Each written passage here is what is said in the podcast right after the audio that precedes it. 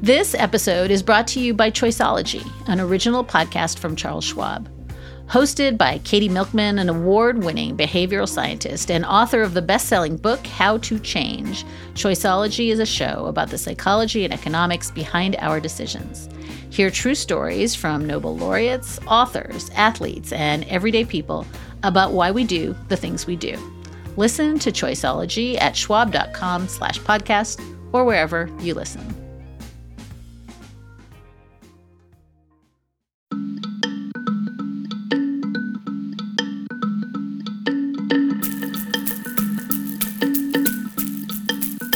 I think the Supreme Court has been for a long time and remains, unlike the rest of our government, a serious institution made up of grown ups who have strong differences but try to address them through reasoned argument.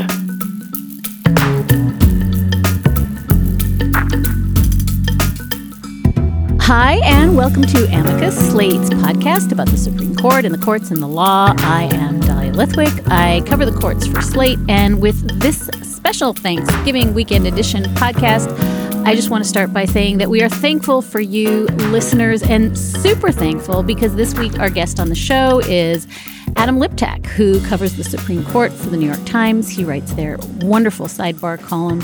Adam was a finalist for the 2009 Pulitzer Prize in explanatory reporting and uh, has been a good friend and steady influence at the court. So, Adam, first and foremost, welcome back to Amicus. It's great to be here, Dahlia. Always a treat to do this show.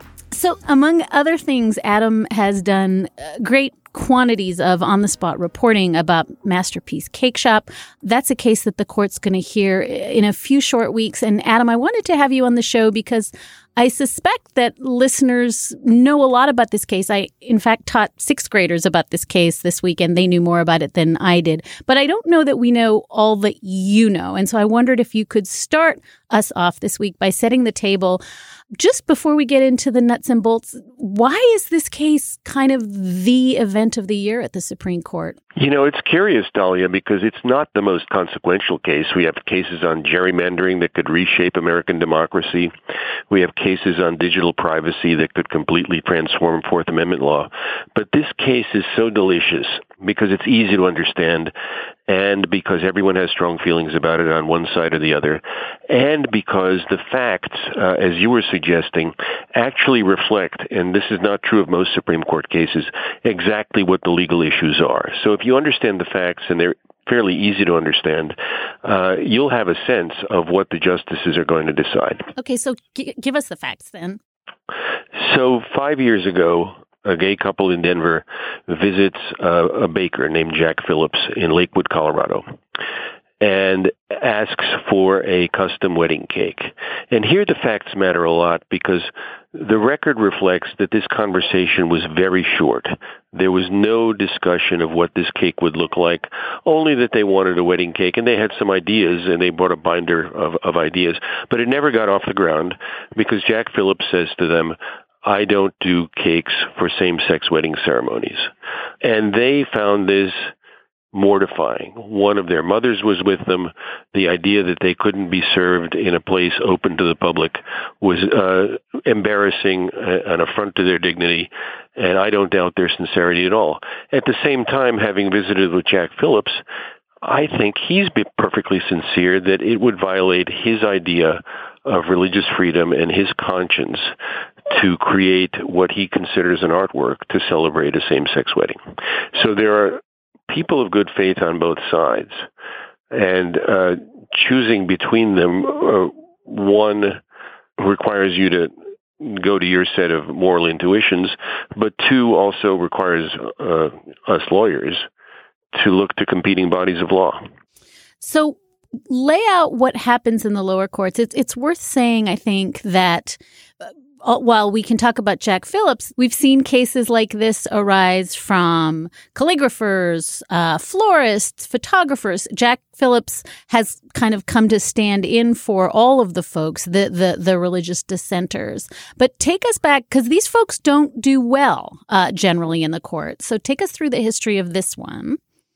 So in this one, uh, the couple goes to the Colorado Civil Rights Commission, which finds that the baker had violated a Colorado anti-discrimination law.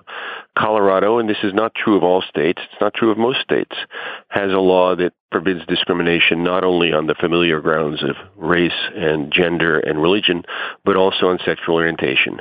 And the Civil Rights Commission and then the Colorado courts found that this was a plain violation of this anti-discrimination law, and they rejected Phillips's argument, grounded primarily in the First Amendment's free expression clauses, that he had a First Amendment right not to use his artistic abilities to convey a message he disagreed with.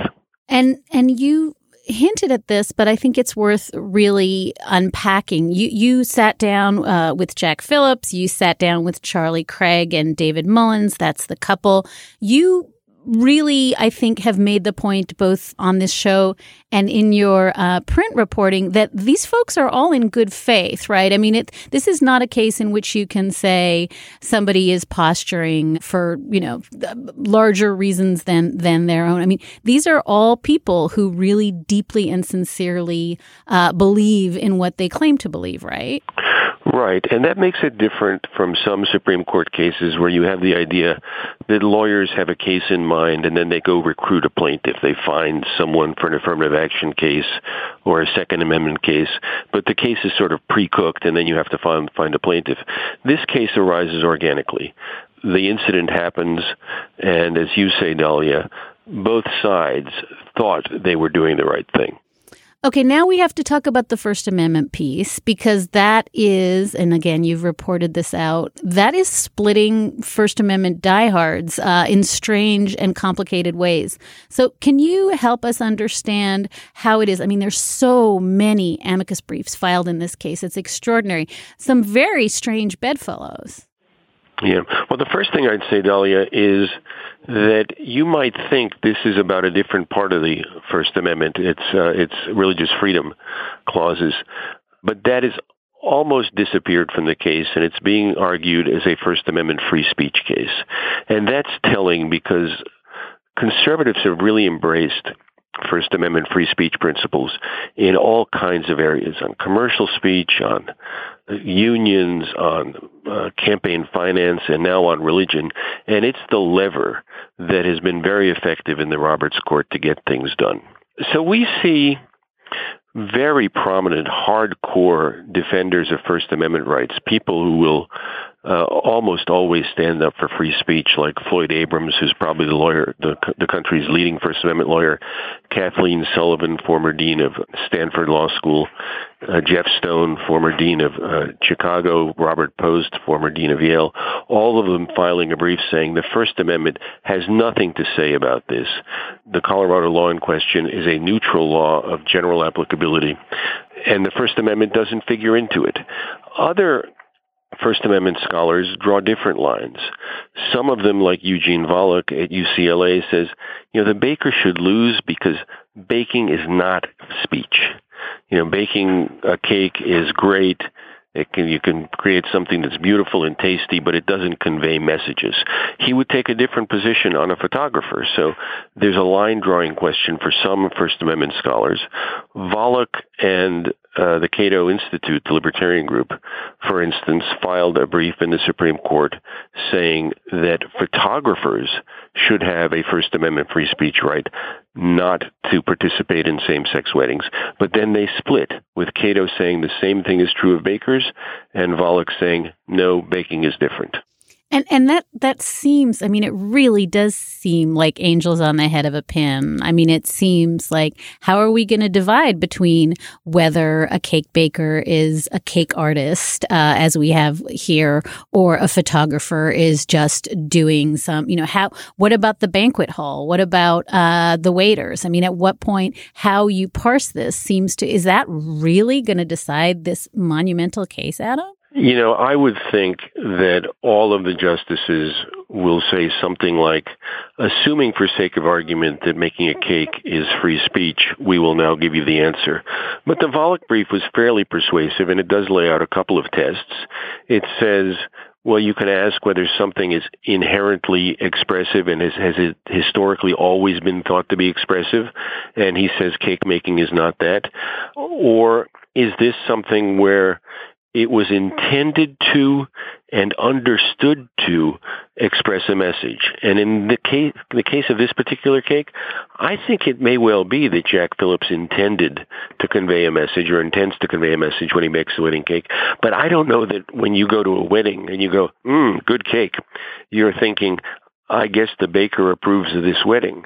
And so it may be that under that that part of the Volokh test that it's not understood to convey a message, and that may be lot, uh, enough to rule it out. And you've you've said this elliptically, but let's let's break it out. I think one of the things that conservatives have done so well uh, in the Citizens United case, we see it uh, as you said in the commercial speech context, is uh, create a First Amendment that really does begin to swallow whole other areas of doctrine. And so one of the things that's at issue here is, I think, you know, and you you've just pointed out, and a lot of the folks that were on the Citizens United side of Citizens United are now on uh, the plaintiff's side here, right? So there's a strange way in which here we are in 2017 and speech in America is swallowing everything. Or am I overstating things as I am apt to do? No, I think it's right. I think the the, the conservative project to use uh, the First Amendment to deregulate all kinds of aspects of American law has been hugely successful, and it may be that some people who are on board for almost all of that are having second thoughts. So you pointed out, and this is, I think, this is the sub theme of Amicus, but it all comes down to Anthony Kennedy. Uh, we know that when he wrote his majority opinion in Obergefell, the marriage equality case in 2015, he really laid down a marker. He said, this is the time for, quote, an open and searching debate between uh, the people who oppose same sex marriage on religious grounds and those who thinks that such unions are proper and essential. So he said, let's let's have this conversation, America. This is this is the time. Do you feel sanguine at this moment that this case, that Masterpiece Cake Shop, is uh, a vehicle for having that conversation? Well, if it is, that may be bad news for supporters of gay rights because there's. Let, us step back for a second and think about Justice Kennedy. He is, as you know, Dahlia, the leading judicial champion of gay rights in American history, having written every single majority opinion in each of the gay rights landmarks. So that is his legacy. He's going to be protective of it, and in general, his inclination is to support gay rights. On the other hand, he's the court's most ardent defender of First Amendment rights. And that passage in Obergefell that you were talking about does suggest that he knows the same-sex marriage decision was hard for some people to swallow. Uh, and it may suggest that he's prepared to defend their right to dissent from it, to not participate in celebrating same-sex marriages. Someone who knows him well said to me, Justice Kennedy sometimes likes to think losers get to complain, which is to say, having lost the huge fight over same-sex marriage, it's at least possible that Justice Kennedy is going to give people in limited ways, uh, a chance to dissent from the decision. That probably takes us to the next head scratcher about this case, which is the Solicitor General's brief in this case. Do you want to talk about it for a minute, and then we can we can pan back and talk about generally what the Solicitor General's office has been doing in some of these uh, landmark cases? Yeah, so I thought it was a curious brief in two ways.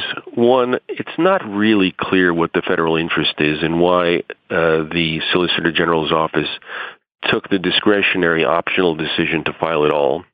And then there was a passage in the brief which is really interesting where it says, yes, this baker has the right to refuse this couple, but if the couple were interracial, and the baker had a religious view about interracial marriage, that would present a different question, and the brief suggested you would get a different answer.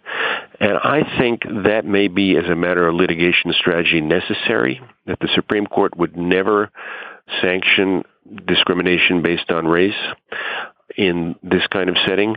At the same time, it's really hard to draw a principal distinction and allow different kinds of discrimination in the First Amendment setting, depending on whether the couple uh, you choose to discriminate against is uh, of the same sex or of different races. So I thought that was an interesting move, and it it made me wonder why the SG thought it was such a great idea to participate in this case at all. And, and, that does raise the question of we have a, an SG's office that has not merely entered into cases, but flipped sides uh, on this case. You know, this is this is an SG's office that is kind of rescinding the the Obama SG's views on gay rights and on uh, just generally on on uh, in other contexts in gay rights. Uh, we, are seeing a Justice Department that has really uh, taken pains to say we are disavowing things that this office may have said two or three years ago. And I guess my initial question is I think about this all the time. We like to believe that that bothers the justices, that it's strange, uh, that, that there's a sense that the gravitas of this Solicitor General's office is such that they don't go flipping and flopping. Do you have a sense that, that they're bothered by this, or is this something journalists say to each other late at night when they're just have nothing left to talk about? Uh, I do think uh, I would draw a distinction between the Justice Department generally, the administration generally. They're they're allowed to have different policy views than the predecessor administration. The Solicitor General's office is special. It's a highly professional, largely apolitical body that prides itself on continuity and candor and really very rarely and only after deep reflection switches sides. And yet in the Trump administration, in and and not only not only has the SG's office changed its view on various questions, but in pending cases, over and over again, it's switched sides. And I don't have recent examples of that. I mean, I know in the Obama administration that the administration disavowed earlier positions in different cases. But we're talking about pending cases. And there are at least three that I know of. One about arbitration clauses in employment contracts, a hugely consequential case. The, the administration switches sides. The second on whether Ohio can purge its voting rolls, the administration switches sides.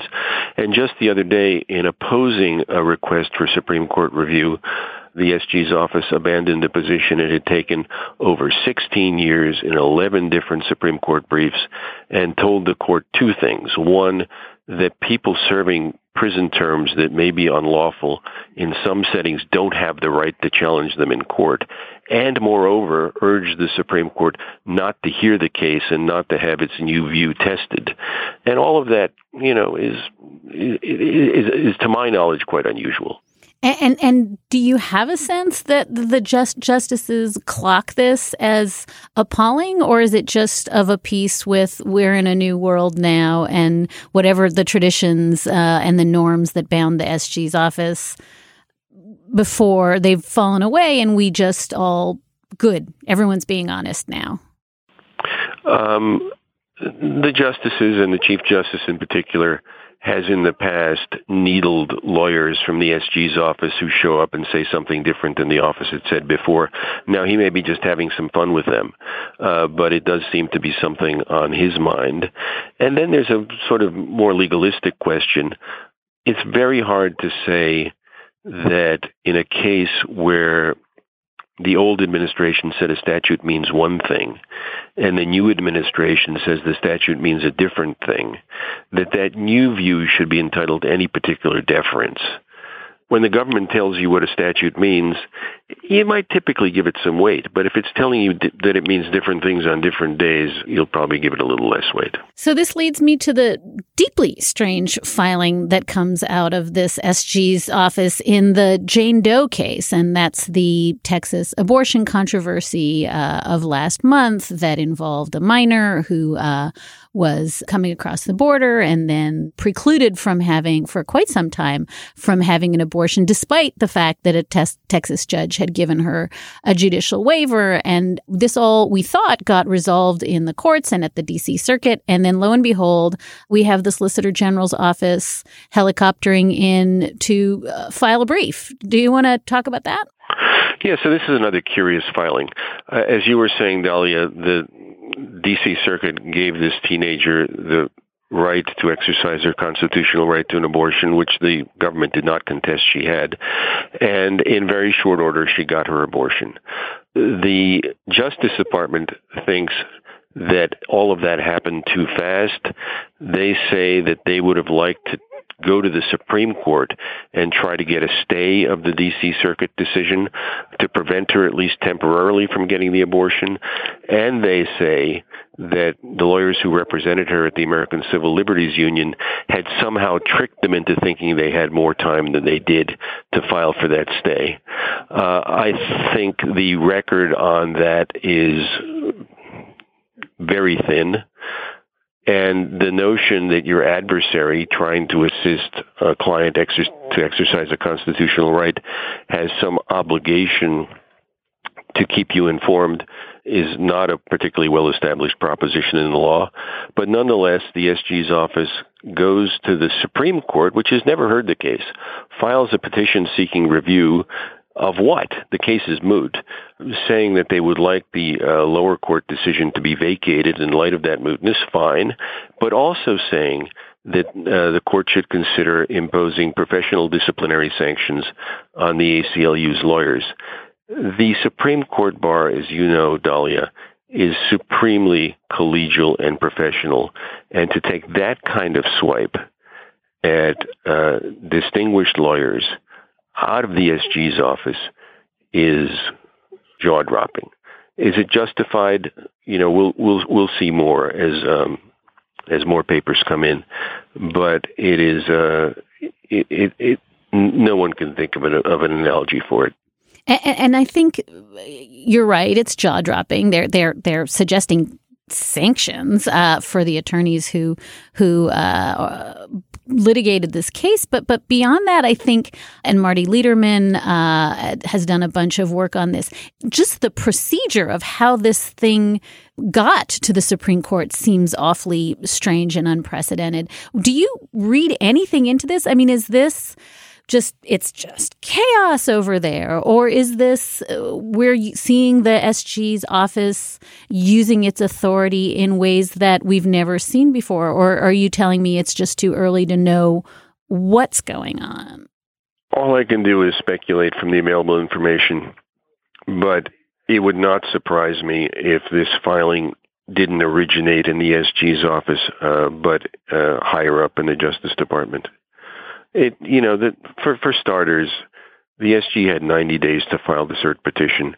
It filed like nine days later. Its only goal, its only real goal, seemed to be to beat up on the ACLU. It's just too weird. It, it's it's not something that career uh, lawyers in the SG's office would even think of doing. And I guess I have some evidence for that because n- no career uh, SG lawyer uh, signed the brief. So, so that's a good segue into my my last topic. I want to I want to wrestle with, which is you and I are talking in a moment when the president is tweeting in all caps, "It was me." Uh, we've got Congress passing this strange tax reform bill that keeps changing. The whole world seems kind of bonkers, and yet uh, you cover what could be, I think, largely called the last serious and largely unchanged branch of government. I mean, in the Supreme Court, with the exception of whatever happened with Merrick Garland and Neil Gorsuch, your life is the same. The the the utter lack of guardrails in the rest of government doesn't affect you. And yet, Am I wrong to say even life at the court has gone a little weird based on, well, I don't know if it's based on what you've just described about what's happening at the SG's office or if it's based on these claims that everybody hates Neil Gorsuch. But is your life different in any measurable way? Is your beat different because of the Trump era? Or are you covering the sort of Supreme Court of Dorian Gray where everything is the same and it's all weird everywhere else? It's different, but probably not in the sense you mean it. I think the Supreme Court has been for a long time and remains, unlike the rest of our government, a serious institution made up of grown-ups who have strong differences but try to address them through reasoned argument and, you know, is worthy of respect in a way that it's not always easy to summon up respect for other parts of our government. The court is different this term because they've now that they're back to full strength, they've taken on a bunch of really big cases. But I don't see a sort of fundamental change in tone that we've seen in other parts of the government. I don't see that kind of nastiness and polarization and fact-free argument. Now, the introduction of a new justice, as, as Justice Byron White said, does change the court. Every time a new justice arrives, it changes the court, and I think Justice Gorsuch is affecting the atmosphere at the court as any new justice would how much buy-in do you have? I, I, I, every single episode of this show, I say I'm not going to talk about the rumors about Kagan and Gorsuch pulling each other's hair or Ruth Bader Ginsburg smacking him upside the head because that's crazy, crazy gossip. But I'm going to ask you now because it's Thanksgiving and I'm thankful for you. Is it? Do they hate each other? Is is is it just? Uh, am I missing something? Is it unlike anything we've ever seen before, where there's like a bratty kid uh, and everybody just bonks him on the head every opportunity they can? So I don't have any evidence on behind the scenes uh, unpleasantness. I have more than a little evidence of at argument and in decisions. Uh, how to put it? Um, a, a, a, a kind of assertiveness on the part of a very new justice who sometimes doesn't hesitate to lecture his colleagues and sometimes takes a tone with advocates that is new at the Supreme Court, this sort of counsel. Why don't we start with the Constitution? That's a good place to start, wouldn't you say? And, you know, that that's that's a new tone at the court, which tends to be a little wonkier and and and may assume that uh, the Constitution is a good place to start without having to say so. Right, right. Do you think? I feel like I've asked you this question, but it was pre-Trump. So, how much do you think when the justices read their newspapers or listen to NPR or whatever they listen to on the way into work, they feel a response. I know, uh, and I agree with you, that they feel a responsibility to project normal, project adultness, uh, to reassure the country that even uh, when everything is bananas outside the court, that they are really not that. But how much do you think it leaches into the way they think about cases? Is there a sense that we have an additional responsibility that we have to perform? normal adultness because the rest of the country has kind of gone off the rails or do you think they just they're unaware of that or don't feel responsible for performing that to reassure us that they're still grown-ups in charge? No, I think they're very savvy. They're very alert. They know the Supreme Court has a special function, but they also know that uh, they have to protect the authority and legitimacy of the court. I think the travel ban case is an excellent example of, of the Roberts Court trying to sort of lower the temperature on a really ugly dispute and find a middle ground and find a way not to decide even as through the summer it kept tweaking the who could come in, who could come out in cases where at least it wasn't splitting 5-4. So there's good reason to think that the court and the Chief Justice in particular are very alert to exactly what you're talking about, Dahlia, that we're living through an exceptional era and that they may have a special role to perform given that. Last question, and it, it, it's it's tangentially related to what we just talked about, but what do they do and what do we do when Donald Trump keeps trying to weaponize the court and the courts and makes statements about how he's changing the courts? He just added new names to his list of, in case you want to leave, Justice Kennedy, I've got even more people that I want to put in your seat. Uh, so, so Trump is, is certainly working against the interests that you're describing of the court sidelining itself, taking the temperature down. What does that do to the stability? of the institution. And again, does does that affect the justices when he's kind of openly proclaiming that the court is a football and that he's spiking it? The court is a football. The American justice system, criminal justice system, he was heard to say, is a laughing stock and a joke. You really worry that just as he has made it his mission to delegitimize and undermine the news media, he has a similar view about a even more important pillar of American civil society, the courts, I think the justices are very aware of this, but a little confused about what they can and should do in response. It may not be the best idea to engage directly and dignify this fight.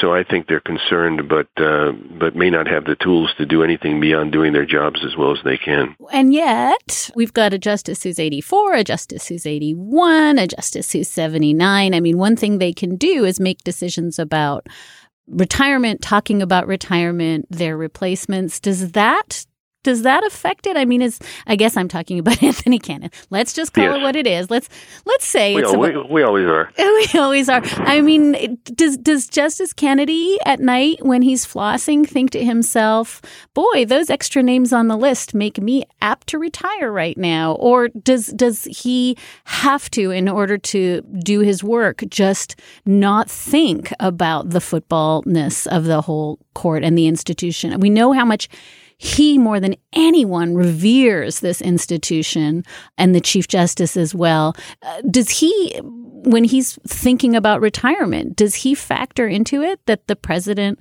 is talking about his retirement all the time? I think he's got conflicting impulses. He is, after all, a Republican, and he might well want to retire under a Republican president. On the other hand, he really cares about civility and old-fashioned values. And I don't think what I know of Justice Kennedy fits very well with the Trump era at all. On the other hand, uh, you know, administration officials have told me that they are pushing some potential replacements, in particular uh, Judge Brett Kavanaugh of the D.C. Circuit, because they're former Kennedy clerks and they think that uh, that might appeal to Justice Kennedy. Now, is it is that flattering or off-putting? I'm not sure. My guest this week was Adam Liptak. He covers the Supreme Court for the New York Times and has been always a, a bracing voice of sanity and coherence to my chaos muppetry on the court. So, Adam, thank you for joining us. Oh, thank you for having me, Dahlia, and I love the show. And that is going to do it for today's episode of Amicus. Our email is amicus at slate.com, and you can find us at facebook.com slash amicus podcast and tell us what you think. We really love your letters. We always appreciate them. Uh, transcripts for this show are always available to Slate Plus members. Today's show was produced by Jordan Bell with help from Sarah Burningham, who will be coming on as our brand new shiny producer in two weeks' time. Steve Lickteig is our executive producer, and June Thomas is managing producer of Slate Podcasts. We will be back with you in two weeks for another episode of Turkey Coma Amicus.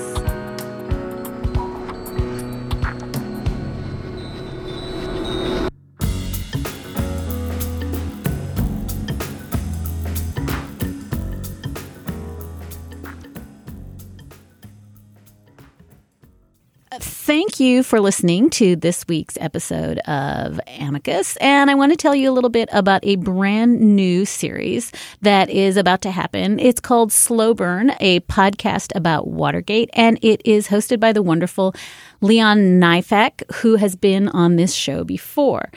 This is about the specter of Watergate, which is now starting to haunt the Donald Trump presidency. But if you look at all the parallels staring us in the face election interference, obstruction of justice, naming of a special prosecutor. If you didn't live through Richard Nixon's downfall, you still don't know what it was like to experience it. And that's where Slow Burn will come in. Over the course of eight tightly edited episodes, Slate's Leon Neyfakh will take listeners beyond the basic narrative they're familiar with and put them right into the heads of the people who lived through the story in real time, not knowing how it was all going to end. To hear all about it, please subscribe to Slow Burn in the iTunes Store or wherever you get your podcasts.